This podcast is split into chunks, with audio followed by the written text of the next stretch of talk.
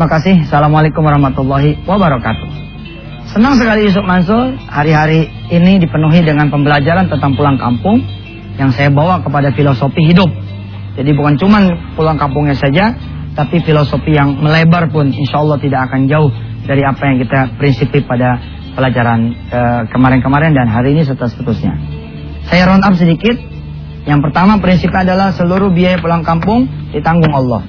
Prinsip yang kedua, seluruh biaya pulang kampung dihitung sebagai sedekah, syarat dan ketentuannya berlaku. Hari pertama, hari kedua sudah saya jabarkan, kita langsung masuk kepada pembahasan yang ketiga. Pembahasan ketiga sebagai prinsip pulang kampung adalah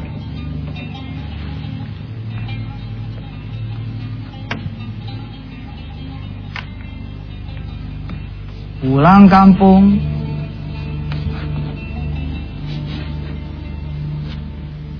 adalah sebagai ibadah. Bukan bukan sholatnya loh, bukan berarti gini. Uh, saya pulang kampung nih, terus begitu masuk zuhur saya sholat, itu ibadah enggak? Dari mulai ente packing, packing, ya tulisannya gimana packing?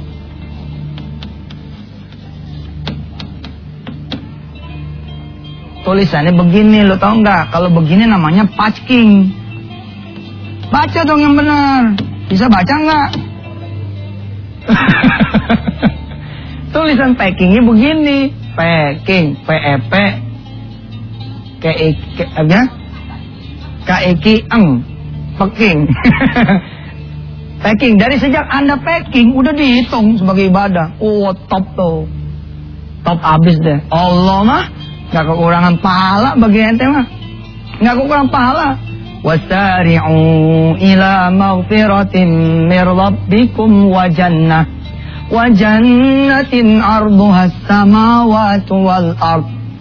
Allah bilang sorga itu seluas langit dan bumi, bos. Jadi kalau Allah mau bagiin pahala sama kita, ya kecil bener. Enteng buat Allah. Suatu sorga itu seluas bumi dan langit. Waduh, satu sorga seluas bumi sama langit. Ini sebenarnya udah udah kalimat Allah yang paling paling tawadu kali. Ente jangan jangan ngebayangin seluas bumi loh. Langit, langit ini apa sih? Universe. Kebayang ke situ surga Allah kayak apa coba? Universe. Universe itu apa artinya? Bumi ini kan cuma satu toh. Cuma satu planet yang manusia ketahui, yang manusia ketahui 250 miliar planet seperti bumi yang ada di galaksi apa ya? Ini bagaimana pelajaran ini? Gue juga nanya karena nggak tahu. Bima Sakti ya? Kalau Andromeda apa? Tetap. Pokoknya ini nih, ini ngomong amannya ya, ngomong amannya galaksi yang kita tempatin, nah gitu dia, nggak pakai nama.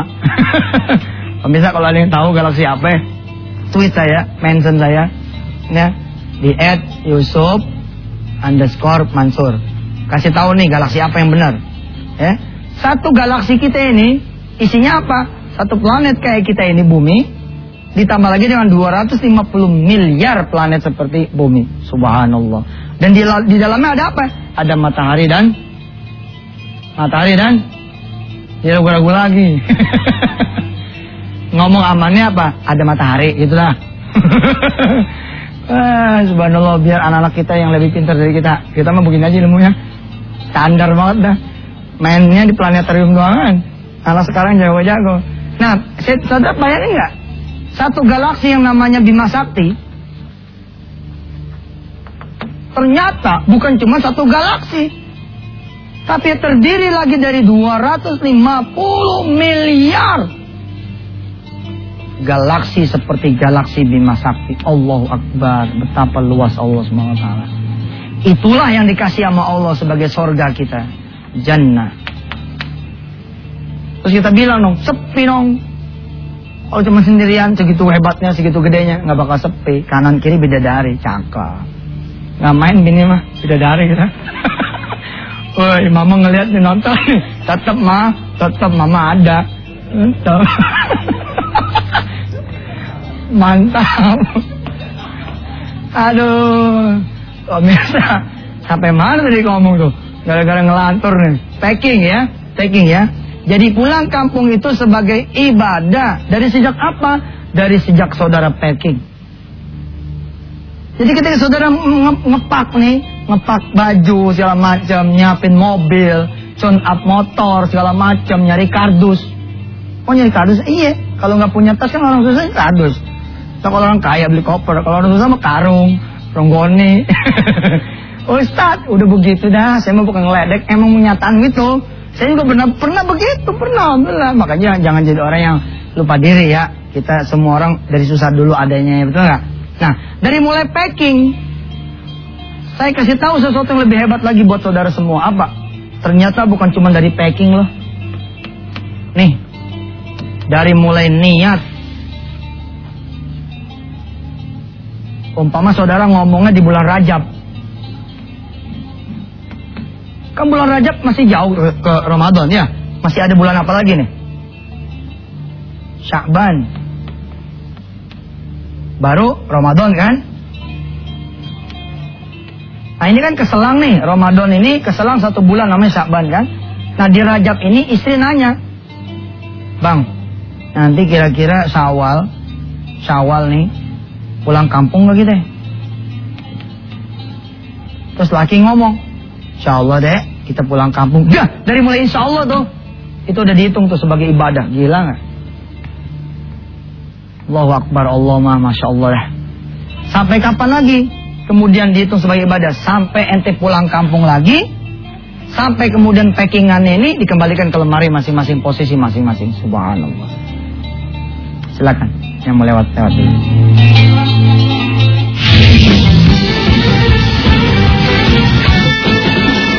Saudara-saudara dirahmati Allah, pembahasan tentang hashtag pulang kampung di Twitter yusufmansur.com ya cucumatu.com Ustaz? Iya di at yusuf underscore mansur. Ya.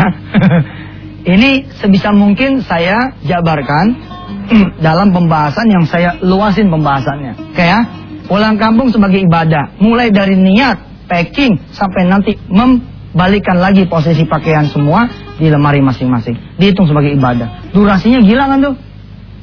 Coba ente hitung durasinya. Rajab, Syakban, Ramadan, Syawal, sampai pulang lagi. Kalau ente mau pahala lebih panjang lagi gimana? Jangan balik Jakarta. Nggak bisa habis tuh pahala. balik dah ya, kita kangen semua main ente pada. Kalau nggak macet nggak enak. Bukan Jakarta namanya. Ya pokoknya mah adem aja di Jakarta dah. Mau macet kayak enggak kayak yang selama macet salawat, ya enggak? Hah? Mau diapain lagi? Nah, tinggal kita mensiasati bagaimana macet kita ngapal Quran, ya enggak? Hah? Ketika lagi macet di busway kita ngapalin. Ada teman saya, teman saya namanya Ustadz Artanto itu Masya Allah. Allah angkat derajatnya sekarang atas izin Allah Subhanahu Wa Taala. Ustadz Artanto itu muridnya Ustadz Effendi.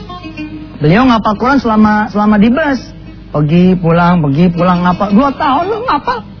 Dan dia bilang saya tidak menghafal kecuali di bus. Allah sholli ala Muhammad. Jadi pulang pergi dia naik bus kurang lebih setengah atau satu jam ya atau bahkan lebih itu dimanfaatkan mau Ustadz Artanto untuk posisian. Nah baik, sekarang kita jabarin. Kalau gitu sesuai dengan rumusnya kan begitu ya? Ya, Hah?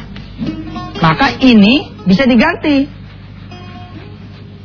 Pergi pulang kantor sebagai ibadah ngantor sebagai ibadah, pergi pulang kampus sebagai ibadah, di kampusnya sebagai ibadah, pergi pulang ke usaha, ke toko, pabrik, showroom, pasar sebagai ibadah, di pasarnya, di showroomnya, di pabriknya, di kantornya sebagai ibadah. Saya nih, ibadah, pergi pulang antep, ibadah. Ketika di antepnya, insya Allah ibadah. Syarat dan ketentuan tetap berlaku. Tetap berlaku kalau mau dihitung sebagai ibadah. Apa? Sama kayak ini. Bismillahnya benar, niat karena Allah halal, perhatikan ibadah. Maaf ya pemirsa, ada orang begini kan ngomongnya. Gua sih kerja gua anggap ibadah. Masa? Ah, benar. Biar enteng, ketang ibadah aja. Tak dulu bos. Selama kerja, enteng nggak pakai jilbab. Nggak bakal juga disebutnya ibadah. Kenapa? Lah sebagai perempuan, ente wajib pakai jilbab. Satu tuh. Kalau nggak pakai jilbab, agak cacat sedikit. Ente tetap dapat pahala kerjanya, tetap dapat pahala kerja, tetap dapat pahala apa namanya melangkah, tetap dapat, nggak diasinin sama Allah. Tapi pahala bagian itunya enggak dianggap. Kenapa? Karena kagak berjilbab. Apalagi yang disebut sebagai sebuah kebohongan kalau kerja dianggap sebagai ibadah. Di antaranya adalah sholat entar-entaran. Kalau sholat entar-entaran, bohong itu disebut ibadah. Ibadah ini kan berasal dari kata apa? Abid, hamba. Berarti bosnya siapa? Bosnya siapa? Bosnya Allah toh. Nah ketika ente ngaku kerja sama Allah, tapi Allah yang sebagai bos ente manggil, ente nggak datang, bohong nggak? Bohong, kerja sebagai ibadah.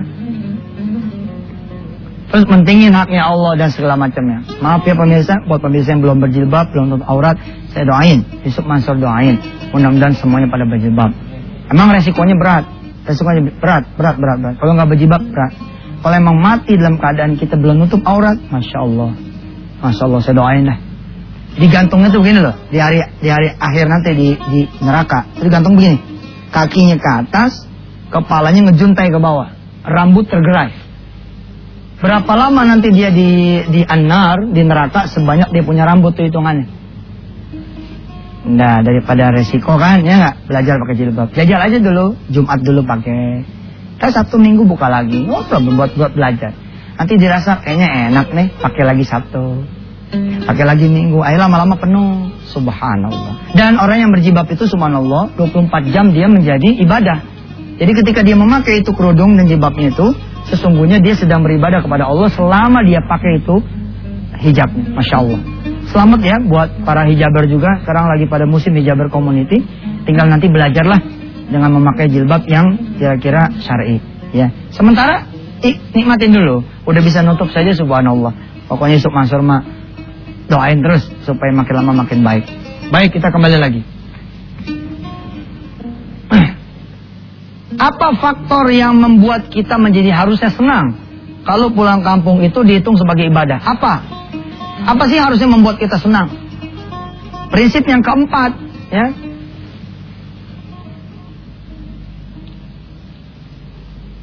Bismillahirrahmanirrahim. Kunciannya mana ini ya? Nggak nyampe nih kunciannya.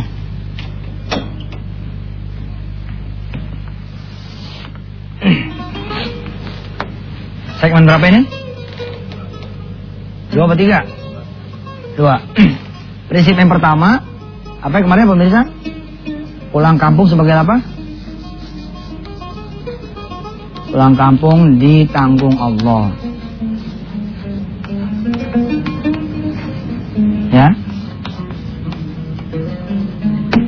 Baca dari Allah.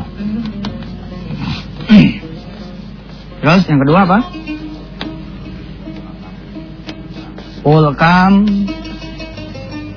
dihitung sebagai sedekah. Yang ketiga, pulang kampung sebagai ibadah.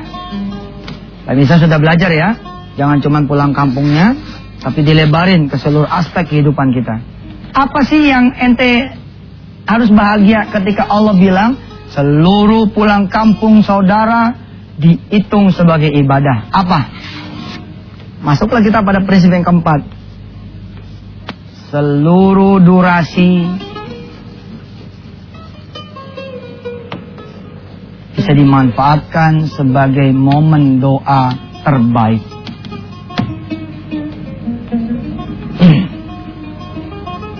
Jadi judul nih seri kali ini adalah ya masih yang ini kan ya ulka sebagai ibadah, tapi nanti kita masukin juga bahwa prinsip yang keempat nanti adalah menjadi momen doa. Boleh juga tuh judulnya menjadi dua ibadah gitu dan momen doa. Ya. Ibadah dan momen doa merupakan prinsip yang ketiga dan prinsip yang keempat. Dijadiin satu. Baik, kita akan sambung setelah yang berikut ini. Silakan.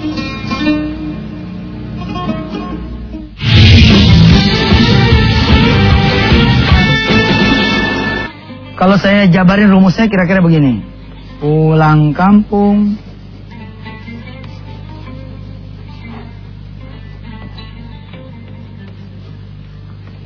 Ibadah.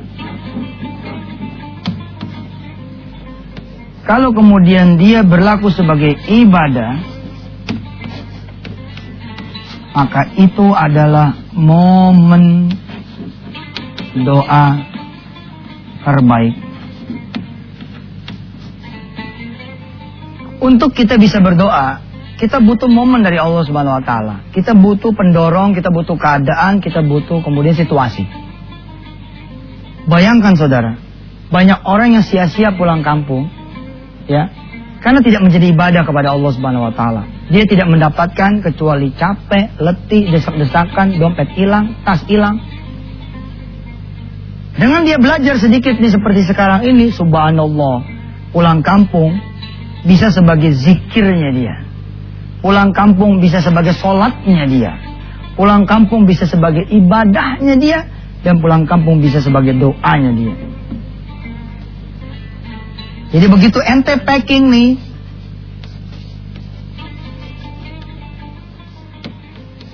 Udah langsung tancap gas doa tuh.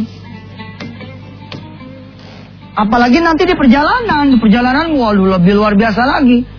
Sesungguhnya doa orang-orang yang safar, ya doa orang-orang yang sedang berpergian, saudara, masya Allah itu doanya dikabul Allah itu. Saya sering bilang tuh sama semua teman-teman yang pada naik motor ya, dari rumah ke kantor, kan naik motor tuh, you know? dua jam nih, ada yang dari misalkan Jati Bening ke Sudirman, dari satu babakan Sudirman, ada yang dari misalkan eh, Cengkareng Pulau Gadung, itu kan sebenarnya safar juga. Namanya bepergian juga untuk perbuatan yang baik, yakni kerja. Jangan bengong, doa di atas motor doa. Ya Allah belum bayar kontrakan nih, ya Allah belum bayar kontrakan, ya Allah belum bayar. Insya Allah nanti nabrak nanti mikir kontrakan dulu. beda dong ya nggak? Mikirin kontrakan sama doa beda nggak? Nah ketika kita berdoa kan ya Allah saya belum bayar kontrakan, bayarin ya. Itu ente doa di atas motor ketika safar menuju kantor kerja. Itu subhanallah. Udah kayak doa ketika ente tahajud itu walaupun derajatnya beda. Kenapa? Karena pekerjaan ente jadi ibadah. Kan kalau kita kalau kita rumusannya kita sepakati ya ini kan bisa diganti seperti yang saya bilang tuh. Ini bisa diganti. Dengan apa diganti? Dengan kerja. Kalau kerja sebagai ibadah, maka ibadah itu merupakan momen doa terbaik. Begitu ente sampai kantor, jeng, ente doa ada sama Allah. Ya Allah, saya udah berumah tangga lima tahun, belum punya rumah. Saya rumah tangga, belum juga punya anak. Ya Allah, saya kerja ini ibadah kepadamu. Maka berikanlah kami ya Allah berkahnya dalam bentuk rumah di antaranya dan anak keturunan. Oh, Ente selama kerja doa terus begitu tuh. Insya Allah. Bukan cuma rumah yang ente punya. Tapi mobil yang ente punya, perabotan gue ente punya. Insya Allah. Nah begitu juga pulang kampung. Sadarilah oleh para teman-teman yang pada pulang kampung. Sesungguhnya dia dalam keadaan sehebat-hebatnya doa. Jadi jangan kongko yang enggak-enggak. Jangan juga dengerin musik sepanjang kemudian pulang kampung dengerin musik terus. Satu dua jam sisihin buat Quran, dengerin Quran, merotal Quran, imam-imam main beli CD-nya, beli kasetnya, kalau bisa akses kemudian internet, download dia punya morotal, diperdengarkan. Kalau perlu malah, ya kalau perlu malah khatamkan Quran di perjalanan pulang kampung, Masya Allah. Khatam tuh ada dua, ada lewat baca, ada lewat dengar. Ente bisa tuh ngatamin Quran lewat dengar. Beli aja sih di Murotal 30 juz, pantengin aja udah mulai dari berangkat Jakarta sampai sono di Magelang atau di mana gitu. Pulang kampung sampai sono, itu Quran 30 juz selesai. Mulut nggak berbusa. Lah Ustaz enak banget karena enak jalanin. Ini kuping ente banyak pahalanya. Hati gue banyak pahalanya dan mobil tuh adem. Insya Allah. Pemirsa makasih ya. Mudah-mudahan kita ketemu lagi ya dalam keadaan yang lebih indah lagi, lebih tenang lagi. Kita masih akan membahas prinsip yang ketiga dan keempat karena belum selesai pada hari ini. Masih ada waktu buat berdoa? Masih. Bismillahirrahmanirrahim. Ya Allah Rahman semua sahabat-sahabat saya biar pada paham ketika dia kerja dan dia jadikan ibadah maka pekerjaannya itu bisa mendatangkan doa buat dia momen yang terbaik. Ketika dia berumah tangga, rumah tangganya itu dijadikan ibadah, maka ibadah itu juga menjadi momen doa terbaik. Ketika dia berumah tangga dibanyakin doa, maka doa itu akan berguna sekali. Ada pelajar, ada mahasiswa yang lagi pada kuliah, lagi pada sekolah, lalu dia bisa menjadikan sekolahnya, kuliahnya menjadi uh, apa namanya ibadah, maka ibadahnya itu juga mendatangkan kesempatan doa terbaik. Berikan kami kesempatan untuk berdoa kepadamu ya Allah untuk berubah nasib kami, selesai masalah kami, kecapaian hajat kami, dan kau seluruh dosa-dosa kami. Assalamualaikum warahmatullahi wabarakatuh.